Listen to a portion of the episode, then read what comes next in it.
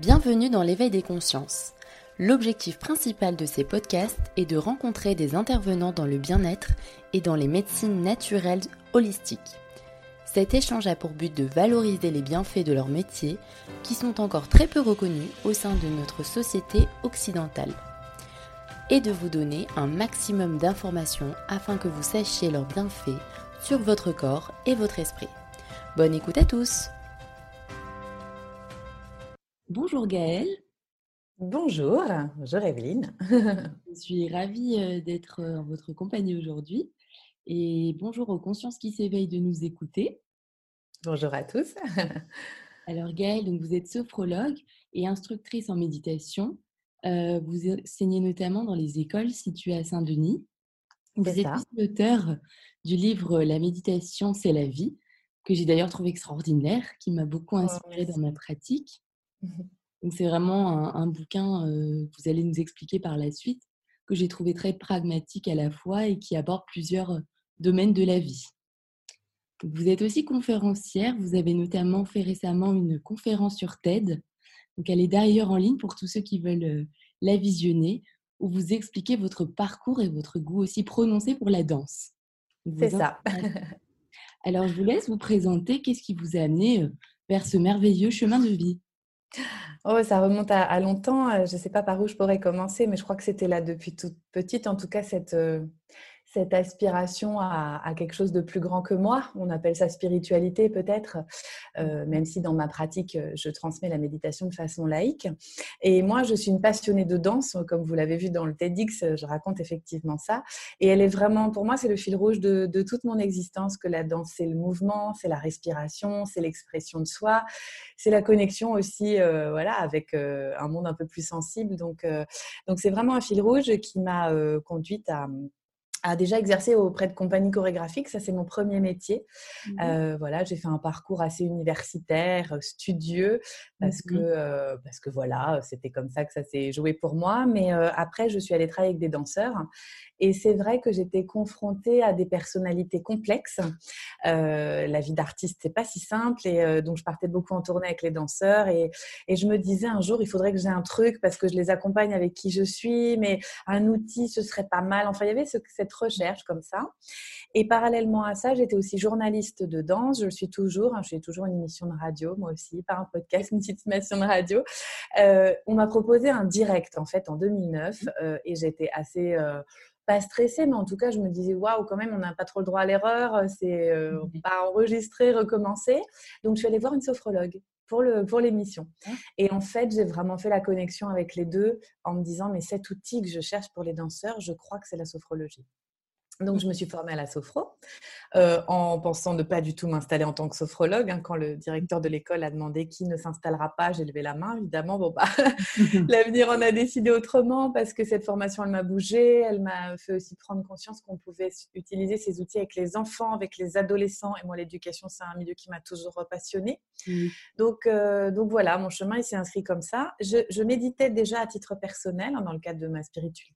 Pardon, spiritualité à moi, de mon éveil à moi, de ma conscience. D'accord, voilà. euh, donc, il y avait quand même un chemin, mais, euh, mais voilà, professionnellement, j'ai, j'ai utilisé l'outil sophrologie et puis la méditation de manière professionnelle, c'est venu après. Voilà, et, euh, et puis ça a donné aussi plus tard l'envie de, d'avoir un troisième outil. Alors bon, avec le recul, vraiment, je me dis que l'outil, ce n'est pas le plus important. Ce qui compte, c'est comment on accompagne qui on est. Mais j'ai fait une formation de coaching à Paris huit, en fait, à l'université Paris huit, pour euh, mmh. aussi travailler sur le questionnement, pouvoir accompagner plus largement. Parce mmh. que la sophrologie, au départ, ce n'est pas toujours simple de fermer les yeux, d'écouter son corps et tout ça. Mmh. Donc, euh, voilà, ouais, je trouve que cette palette-là, elle est bien complète maintenant. D'accord, donc. Alors, c'est un petit peu un parcours euh, atypique, si on peut dire, qui vous a vraiment amené vers euh, toutes ces opportunités. Et euh, comment, donc, les enfants aussi, comment ils réagissent? Parce que ça, c'est toujours la question. Euh, comment ils se sentent? euh, Vraiment, euh, leur première réaction, qu'est-ce qu'ils vous disent en général? Est-ce qu'ils sont étonnés? Est-ce qu'ils sont confiants? Est-ce qu'ils sont euh, bienveillants? Est-ce qu'ils sont partants pour cette pratique? Alors, en fait, pour, pour aussi peut-être préciser un petit peu, moi, je, j'habite à Saint-Denis, donc en Seine-Saint-Denis, et j'ai eu très vite en, envie de m'installer dans ce territoire en tant que professionnelle aussi. Mm-hmm. Donc, je travaille dans des écoles et dans des collèges. J'ai commencé par des collèges, en fait, mm-hmm. euh, à Saint-Denis. Donc, euh, j'aime beaucoup dire ça parce qu'il y a, y a beaucoup de représentations sur ce territoire. Et au départ, on m'a dit euh, « ça ne marchera jamais ». Et moi, quand on me dit ça, j'aime bien montrer que dans l'expérience, il se passe parfois des choses étonnantes.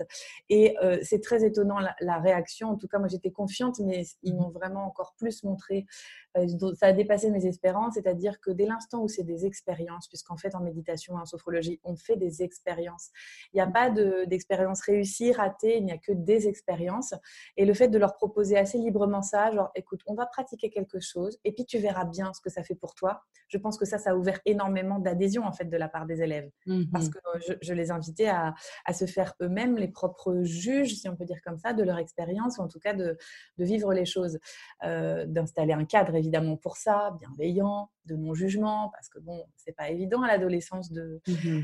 de, d'être à l'écoute de son corps, le corps il change en plus, il, est, il prend des formes particulières parfois, et, euh, mais en fait euh, je, je crois que j'avais tellement moi-même confiance et que ma pratique aussi était ancrée, parce que ça j'insiste beaucoup, mm-hmm. euh, ça peut pas passer sans une pratique euh, de l'intervenant, mais vraiment plus plus et euh, qu'en fait je les ai emmenés avec moi, je crois, on est partis ensemble dans le bateau, et, et ça c'est très chouette, et en fait ils s'approprient très vite les outils, ils pigent très vite comment ça peut les aider au quotidien et comment ça peut aider les autres.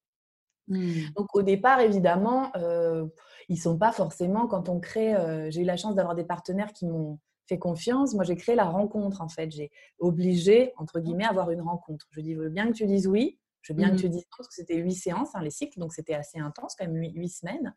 Mmh. Mais j'aimerais que tu dises oui ou que tu dises non à quelque chose euh, en conscience. Voilà. Mmh. Tout est possible, mais il faut savoir à quoi tu dis non, parce que dire non par principe, ça ne va pas suffire. Et en fait, ça, ça a été, ça a été étonnant, parce qu'en fait, il euh, y a trois quarts des, des, des enfants qui partaient, euh, qui disaient OK pour l'atelier, quoi. Mmh, d'accord. Voilà. Donc, donc, euh... on vous a donné aussi bah, l'autorisation et la permission de pouvoir tester cette aventure.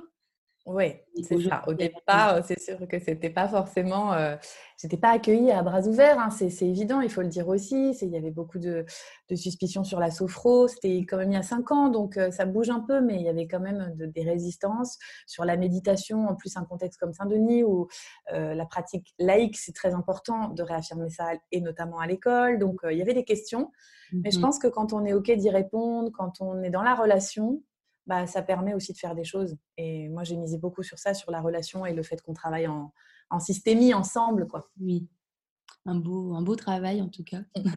C'est du travail, ça c'est sûr, c'est ce que je dis à tout le monde. Oui. Ça se passe pas comme Mary Poppins, j'aurais bien aimé, mais, mais c'est beaucoup, beaucoup de travail. Ouais. Bien sûr, et beaucoup aussi de volonté, de, de persuasion aussi. Il faut y croire et puis le pratiquer notamment, c'est ce que vous disiez. Oui. Et aujourd'hui, quels sont les, on va dire les, euh, les résultats de toute cette pratique justement faite euh, au travers de ces écoles? Alors dans ce collège, puisque moi mon envie c'était de commencer par un bout et mmh. de montrer, de, d'avoir une expérience qui fasse un peu école, qui soit suffisamment aboutie, euh, dure, qui dure dans le temps, parce que bien souvent on est aussi dans du saupoudrage, hein, c'est pas évident de trouver les financements et tout ça, donc euh, parfois les actions s'arrêtent. Moi j'avais vraiment envie de miser sur la continuité, donc j'ai commencé avec les élèves.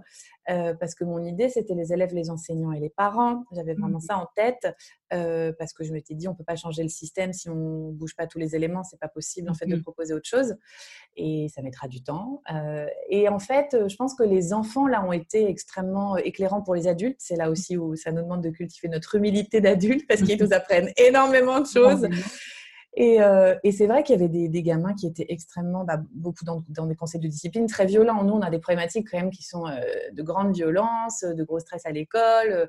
C'est, c'est des classes qui bougent, mais c'est des gamins aussi très créatifs. Oui.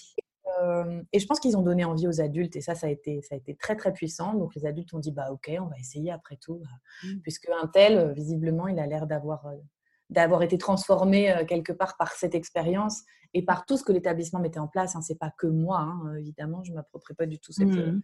c'est les réussites ensemble, et ben euh, ça a donné envie, puis les parents étaient curieux, donc je pense qu'on a vraiment fait école, et comme ça s'est déployé, euh, et ça s'est déployé plus plus, puisque maintenant c'est les élèves qui sont ambassadeurs, donc là je les forme vraiment, ah oui. Il y a eu des ateliers pendant cinq ans, mais là je les forme, donc sur, ils ont des formations, les adultes aussi, et c'est eux qui transmettent à leurs camarades, donc là on est quand même un... à un degré du projet qui est, qui, est, qui est en fait qui est unique. C'est la première fois en France qu'il se passe ça. Mmh. J'ai un bureau de sophrologue maintenant dans le collège. Ça, ça aussi, c'est énorme. D'un endroit, ils peuvent me trouver. Je ne suis pas tous les jours, mais j'y suis souvent. Euh, et du coup, ça a donné envie à d'autres établissements. Et comme je suis très ancrée à Saint-Denis, on m'a fait confiance aussi en disant « bon bah, Gaëlle, ça devrait aller. » quoi. Il y a aussi la caution de la, de la personne, du travail. Et euh, du coup, ça m'a, ça m'a amené à travailler avec des écoles élémentaires, puisque le, le cycle, il y a un cycle qui est partagé entre le C M deux et la sixième. Donc, on a pu travailler mmh. comme ça sur, euh, entre les écoles et puis aussi des lycées professionnels euh, avec des plus grands, donc, notamment un lycée professionnel de gar- où il y a beaucoup de garçons, quasiment que des garçons, mais qui sont en lycée technique. Et où là, a priori, on, on travaillait sur du décrochage scolaire. Mmh. Mais il se trouve qu'ils accrochaient avec les ateliers. Ils y trouvaient leur intérêt, en tout cas. Mmh. C'est du boulot, hein, parce que c'est des, des gens qui décrochent. Donc, évidemment, on n'arrive pas comme par magie. Mais, mais je pense... Enfin, moi, j'ai jamais eu aucun manque de respect. Je croise vraiment les doigts, mais mmh. ça m'est jamais arrivé euh, d'avoir... Parce que ma posture, elle est particulière aussi. Hein, je ne les ai pas toute la journée. Euh, mais il euh, y a quelque chose, dans, je crois, dans la bienveillance, dans l'écoute du corps qu'on partage mmh. tous et dont on a tous envie. Et... Euh, Et voilà. Comme naturel, c'est un retour aux, aux sources. C'est ça, en de... fait. Ouais, ouais. Et les enfants aussi sont en demande. Hein. Je pense que, euh, au final, euh, ça ne doit pas non plus leur plaire d'avoir ces excès de colère. Ils doivent se rendre compte aussi euh, très vite que Bien c'est sûr. Négatif pour leur santé. Et justement, dans les euh, qualités des relations humaines, est-ce qu'on sent euh, une amélioration ? En tout cas, ce qu'on perçoit, c'est qu'il y a vraiment une... Bah, c'est la systémie des relations, c'est-à-dire que si un adulte s'adresse différemment à un enfant, et ça, on a beaucoup travaillé comme ça avec les enseignants, euh, c'est-à-dire qu'est-ce qui dépend de moi ? Toujours qu'est-ce qui dépend de moi ? C'est-à-dire, voilà, dans cette relation avec l'enfant, il y a l'enfant, certes, qui pose problème, mais moi, qu'est-ce que je peux faire ? Et ça, ça donne une liberté énorme. Et du coup, ce qui change, c'est qu'ils testent des trucs différents. Et je les vois, hein, je les vois dans les couloirs, je, je vois dans, qu'il y a des choses dans l'entrée de classe. Dans, euh, et, et ça, ça c'est, c'est très perceptible, par contre. Après, des changements de comportement, bah, c'est, c'est un effet de masse, hein, parfois. Donc, évidemment, euh, ça prend du temps. Mais quand même, on sent qu'il y a des choses euh, dans la bienveillance qui se sont installées dans cet établissement scolaire.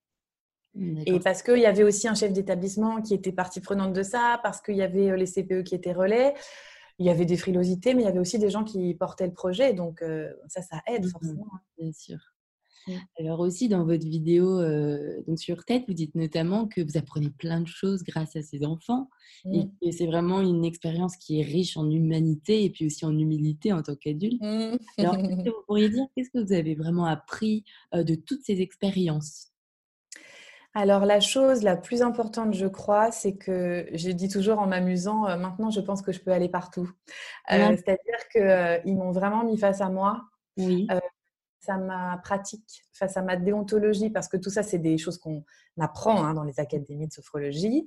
Mais euh, je crois que l'incarnation profonde, eh ben, c'est pas si souvent que ça. C'est-à-dire qu'on peut très bien se cacher derrière un outil.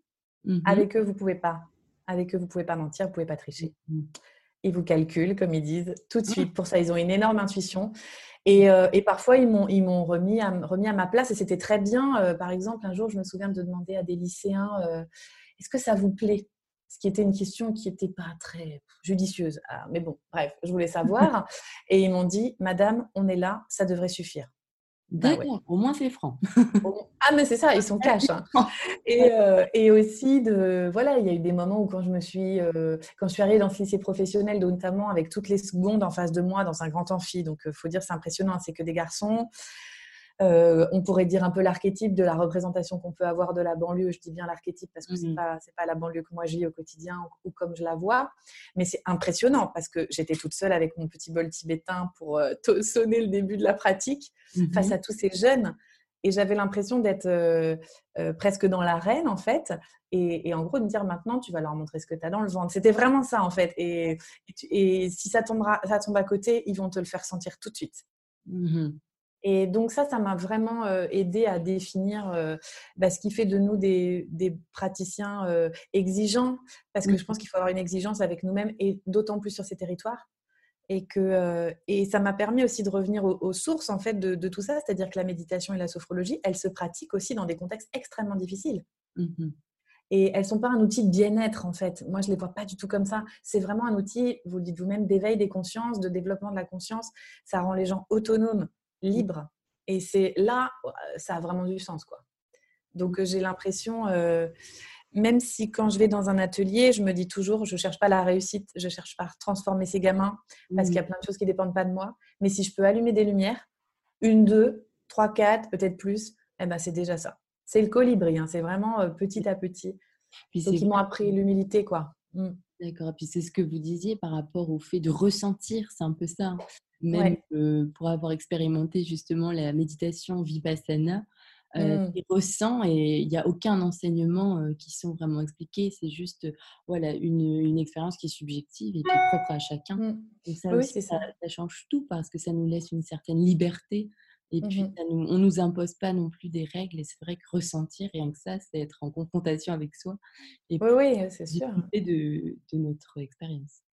Oui, et puis après, on a rajouté, moi, c'est vrai que je m'intéresse depuis très longtemps aussi à toute la psychologie positive, l'éducation mmh. bienveillante. Donc, dans les formations, euh, constatant aussi que la sophrologie et la méditation, ça peut mettre du temps à mettre en place dans la classe parce que ça demande une pratique de l'adulte. Donc, c'est pour ça que j'ai commencé par des ateliers et non des formations, parce que pour moi, c'est important qu'on pratique. Il y a des petits outils quand même qui peuvent se mettre très vite en place, notamment dans la psychologie positive et l'éducation bienveillante. Donc, je me suis dit, on pourrait ajouter ces outils-là pour leur donner confiance. L'autorisation de... Donc, je travaille beaucoup la gratitude, par exemple. Ça, c'est très important pour moi, des petits mm-hmm. cercles pour apprendre ce que c'est et ressentir profondément ce que c'est qu'un merci du cœur et pas le merci de politesse. Mm-hmm. Et comme ils expérimentent ça, euh, même les enfants font des cercles comme ça, de choses agréables, de, de merci. Euh, au départ, c'était compliqué. C'est compliqué de dire un compliment à, à son voisin de droite. Oui. Surtout à l'adolescence, mais les adultes aussi, hein, c'était pas toujours évident. Et de leur dire, vous savez, c'est des choses qui s'apprennent. On ne naît pas comme ça. C'est des choses que tu peux apprendre là, tout de suite, si tu décides de le faire. Et ça, c'était très encourageant pour eux, parce qu'ils peuvent changer. Moi, je suis quand même dans un endroit où les gamins sont très stigmatisés, il faut le dire. Oui, bien sûr. Oui. Euh, ils sont du neuf trois. Mmh. Donc oui, bien sûr, ça ne facilite pas toujours l'existence. En même temps, il y a une partie d'eux qui peut lâcher ça et se dire, bah oui, je suis du neuf trois, mais je peux aussi en être fière. Mmh. Donc ça, ça a donné beaucoup de confiance, notamment au lycée, sur les compétences, sur les forces qu'on peut avoir. Mmh. Euh, donc euh, non, non, c'est une chouette expérience. Après, c'est, c'est énormément de travail. Il y a le chantier très vaste, euh, mmh. mais il y a, il y a de quoi faire et ça vaut le coup. Mmh. Bon, c'est encourageant. Est-ce que vous pensez que justement dans les autres écoles, ça va faire un peu effet boule de neige et qu'on est un petit peu dans l'ère euh, bah, du développement et puis aussi euh, de la méditation, de la pleine conscience? Est-ce qu'il y a un changement qui va opérer, qui opère ? Euh, alors oui, en tout cas dans l'académie de Créteil dans laquelle je suis, oui, c'est sûr que ça, ça se déploie. Par exemple, les formations, elles sont, euh, les formations que je dispense, elles sont dans le cadre du P A F, du plan d'action de formation académique, donc c'est vraiment mmh. symbolique. Ça s'ouvre beaucoup. Après, euh, j'observe ça aussi avec euh, parfois un peu, pas d'inquiétude, mais je me dis, ça se développe tellement mmh. euh, que j'espère que ça va se développer dans le bon sens. Parce que parfois, je vois des instituts de formation euh, mmh. méditer pour euh, apaiser les enfants. C'est pas ça qu'on fait en fait, hein. On les rend plus conscients. Des fois, ils sont pas apaisés et c'est OK. Mmh. Euh, donc, euh, tant que c'est pas dévoué en fait, et c'est là aussi euh, que euh, je pense que la pratique euh, de la méditation dans un autre cadre, elle donne aussi les fondements un petit peu parce que ben, la bienveillance, l'ouverture du cœur, c'est, c'est, c'est des choses euh, quand même qui sont connectées par exemple au bouddhisme, même si c'est pas ce qu'on transmet mmh. comme ça. Moi, je trouve que c'est important et je le défends de revenir un petit peu aux sources quand même. Euh, elle ne peut pas être complètement détachée, cette pratique, puisqu'elle elle vient, elle a une histoire en fait, et c'est bien de la connaître, quoi. Euh, donc, c'est juste ça, parce que parfois, même moi, je suis sollicitée pour travailler avec des entreprises, par exemple. Euh, je refuse beaucoup parce que ce n'est pas mon endroit euh, et je n'ai pas forcément toujours le temps, mais je refuse surtout quand c'est euh, quelque chose où je vois une injonction, quoi. Par exemple, méditer pour être plus performant. Oui, c'est sûr que ce n'est pas acceptable. Une étiquette un peu à l'opposé, ouais. c'est-à-dire de vraiment ce qu'est la méditation. C'est ça. Une authenticité, oui. Et puis, ce que vous disiez aussi, c'est que ce n'est pas non plus quelque chose qui… Des fois, c'est difficile aussi d'être en confrontation avec soi et justement de s'éclairer, de s'éveiller. C'est de ça. De trouver toutes ces ressources un petit peu sombres, ces parties sombres, C'est un vrai effort hein, quand même. Alors, c'est vrai que le côté euh, entraînement, je leur dis beaucoup, c'est un peu comme le sport euh, pour le corps, c'est l'entraînement de l'esprit. Point. Enfin, voilà, c'est, c'est, c'est, c'est aussi simple que ça et c'est quelque chose qu'on peut tous faire. Mais ça demande de l'entraînement et parfois, ben, la discipline, l'entraînement, c'est un peu des gros mots. C'est pas peur. Ce serait bien un truc magique. Hein, je leur dis, mais bon, là, moi, j'ai pas, à part la respiration abdominale qui peut avoir peut-être un côté un peu magique parce qu'elle mm-hmm. détend le corps, le reste, c'est de l'entraînement quand même. Donc, euh, Donc ça, je le défends, mais je défends aussi le fait qu'on peut le faire de manière très simple dans la vie. Même mm-hmm. si on est très occupé, pas le temps, pas ceci, pas cela. Des excuses. Voilà, on se donne aussi des excuses. Oui, exactement. Est-ce que vous pourriez aussi nous parler un petit peu de votre livre ? Donc, c'était quoi la, l'intention de justement créer ce, ce bouquin ? euh, Notamment, au début, vous parlez aussi de l'histoire de la pleine conscience avec Jon Kabat-Zinn. Et puis, euh, donc, d'où est née justement cette méditation ? Et puis, comme je disais auparavant, vous abordez plusieurs thématiques. Alors, pourquoi avoir créé ce bouquin ? Alors, euh, j'ai eu beaucoup de chance parce qu'on me l'a demandé en fait. Ce livre, c'est une commande, mais euh, bon, ça faisait longtemps que j'avais envie d'écrire un livre, mais je ne m'autorisais pas forcément parce que pour moi, écrire un livre, c'était quand même une sacrée, euh, mmh. c'est un sacré travail là aussi. Et puis, je, je, je, je me disais, mais qui je suis moi pour écrire un livre ? Mais j'avais quand même envie d'écrire Danser sa vie. Danser sa vie, c'est le titre du TEDx. Mmh. Euh, et ça, c'est un projet que j'ai dans les tuyaux. Voilà, j'ai, j'avais envie de parler de ça. Et en fait, j'ai rencontré donc Firth et en échangeant avec l'éditrice, elle m'a dit « Mais moi, je vous pressens bien pour un, un autre ouvrage qui est dans une petite collection qui s'appelle « C'est la vie », donc la collection. Et euh, je cherche quelqu'un pour écrire la méditation et je pense que vous êtes la bonne personne. Mmh. » Et en fait, euh, c'est un ouvrage dit de vulgarisation. Alors, dans ma bouche, c'est pas du tout négatif parce que tout comme tout ce que j'ai toujours fait dans ma vie, j'aime beaucoup rendre accessible des choses qui sont a priori euh, pas accessibles. Mmh. C'est-à-dire mon émission de radio, par exemple, Des fourmis dans les jambes, c'était de rendre accessible la danse, qui mmh. faisait peur à plein de gens parce qu'on se disait la danse, il faut comprendre, il faut être un, un spécialiste. Euh, et je me suis dit, ce livre-là, c'est l'occasion géniale parce que quand j'en parle ici à Saint-Denis, dans les groupes, parce que je fais aussi des groupes par enfants, je travaille aussi au musée de Saint-Denis, hein, j'ai vraiment emmené la méditation un peu partout. Euh, ils me demandent des références. Et effectivement, moi, j'aime beaucoup les livres de Christophe André, Frédéric mmh. Lenoir, Mathieu Ricard, mais... Mmh. Mais pour certains enfants, c'est pas du tout accessible. C'est vraiment trop loin de leur... Euh, je pense aux collégiens, notamment, on a essayé de travailler sur des textes. Hein, ça demande quand même un accompagnement. Et, et je me suis dit, ça peut pas rester comme ça parce qu'il y a des gens qui passent à côté de la méditation alors que, qu'il n'y a pas de raison. Donc, euh, je vais écrire ce bouquin pour les gens que j'accompagne au quotidien, pour les collégiens. Et en plus, il était petit, c'était un petit livre, pratique à mettre dans le sac et pas cher. Donc ça, ça m'a donné vraiment envie euh, parce que je me suis dit, il est accessible. Et d'ailleurs, il est disponible dans toutes les médiathèques de, de Seine-Saint-Denis, donc ça, c'est super. Euh, au musée aussi, tout ça. Donc, euh, et j'ai, j'ai fait comme si je parlais, comme si j'écrivais le livre que, euh, qui manquerait peut-être ou, ou que j'aurais aimé écrire pour mes patients, pour, mes, pour les personnes que j'accompagne. Donc, il y a beaucoup d'exemples, notamment tirés de mon expérience à Saint-Denis. Et il y a beaucoup de pratiques. Mmh. Euh, je voulais qu'en fait ce soit un livre pour découvrir la méditation et peut-être, parce que cet endroit-là je m'y sens bien aussi, comment est-ce qu'on peut déclencher l'entraînement et lever les freins, parce que même si on a conscience qu'on est très motivé, que ça fait du bien, que c'est, voilà, mmh. qu'on en a besoin, il y a des freins et c'est, et c'est souvent les mêmes, hein, les freins du temps, euh, les freins de l'endroit. Donc je me suis dit, bah, on pourrait peut-être euh, évoquer toutes les sphères de... de l'existence et voir comment on pourrait trouver des petits moments de pratique. J'ai aussi rajouté pas mal de pratiques de gratitude, de psychologie positive, hein, il y a des exemples, et une bibliographie avec des références, parce que moi j'aime bien les bibliographies dans les ouvrages, donc j'ai essayé de la soigner. Euh, et puis, bah, je ne pouvais pas ne pas faire un, un rapide retour sur le contexte pour quand même expliquer d'où elle vient, mmh. ce que c'est que la méditation, et surtout ce que ça n'est pas. Mmh, parce qu'il y a énormément d'idées reçues, et j'entends ça quasiment à chaque atelier. Mm-hmm. La méditation, il faut être dans le calme. Euh, la méditation, c'est pour euh, c'est réservé à une élite. C'est une, il faut avoir pas. Une certaine nature. pour, pourtant, il y a tellement de livres dessus que ça devrait être levé, mais non, c'est pas le cas. Et j'ai vraiment ce retour des gens et je suis hyper ravie parce qu'ils m'ont dit, vous nous avez décomplexés. Mm-hmm. Et c'est vraiment là, là que je voulais. Et puis après, plus tard, euh, comme il a été, bah, il a eu un, un succès euh, public en fait, parce que moi je ne suis pas une, je suis pas une auteure connue en fait, hein, donc, euh, et il a vraiment une super résonance. On en est à la quatrième réimpression, donc c'est quand même pas mal. Euh, et ouais, c'est, c'est super. Et, et c'est vrai que c'est le retour, c'est le retour des gens, et, et du coup, je suis hyper contente de ça. Mmh. Alors moi, il y a vraiment quelque chose qui m'a interpellée dans le livre et qui m'a beaucoup fait sourire, c'est justement votre citation de la bouddhiste Kankyo Tani, euh, qui cite justement la règle des trois R et des cinq C.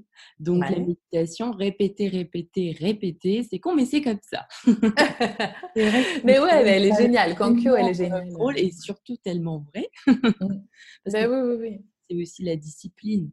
Euh, comment euh, s'autodiscipliner, comment être régulier dans sa pratique tout en étant confronté à soi. Donc, c'est pas toujours évident d'être seul et de se dire « bon, bah allez, je prends le temps de méditer parce que euh, je me souviens de tous les bienfaits que ça aura et toutes les conséquences positives ». Et c'est vrai qu'il faut se le rappeler.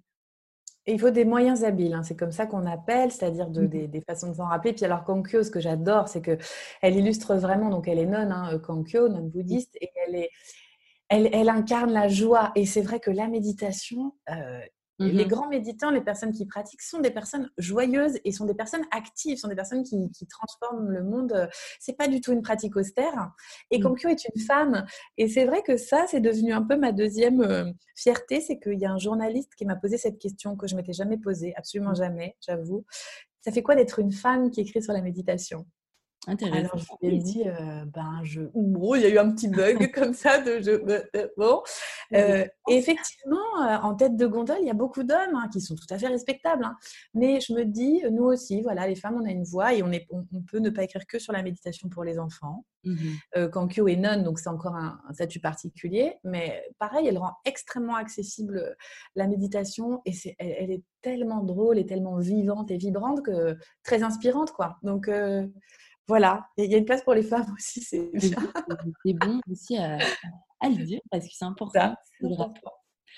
Et euh, donc, une dernière question aussi euh, par rapport à tout ce parcours. Est-ce qu'il y a vraiment euh, un bouquin, un auteur ou une personne qui vous a inspiré ? Ça peut être aussi un prof d'école, euh, vraiment dans votre parcours. Euh, voilà, s'il y avait quelques personnes à citer.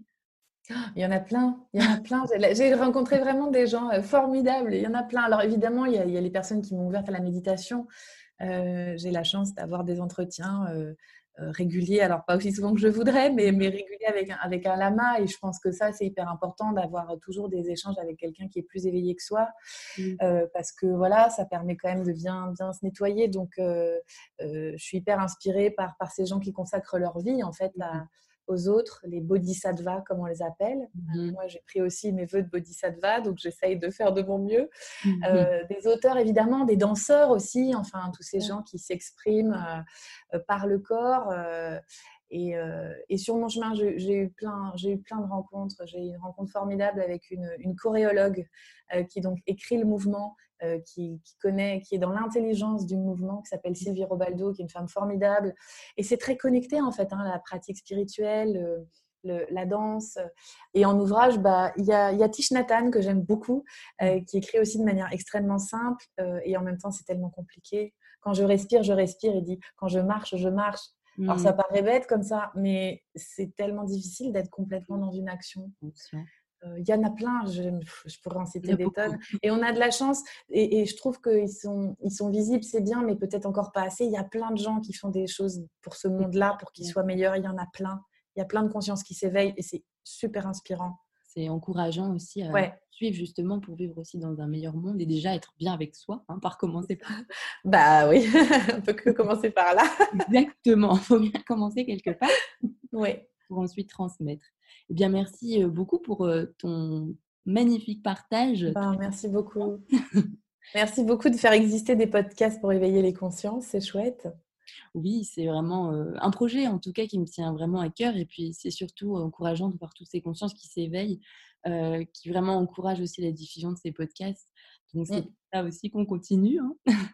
Pour éveiller les consciences. Donc, merci aux consciences qui s'éveillent, notamment, de nous avoir écoutés aujourd'hui. Et puis, euh, je vous invite, bien sûr, à regarder euh, la vidéo euh, de Gaëlle sur TED. Je la mettrai notamment en bio. Et dansez donc... votre vie, vous aussi. Vraiment, je vous souhaite ça. Dansez votre vie. C'est beau. Pour terminer sur cette phrase. Et puis, n'hésitez pas à partager et à aimer le contenu, si vous avez aimé. Et je vous dis à bientôt. Bonne journée. Merci beaucoup. Bonne journée. Au revoir. Merci à tous pour votre écoute. Pour être informé des nouveaux podcasts de l'éveil des consciences, je vous invite à aimer ce podcast en y ajoutant cinq petites étoiles sur iTunes et en vous abonnant sur votre plateforme préférée.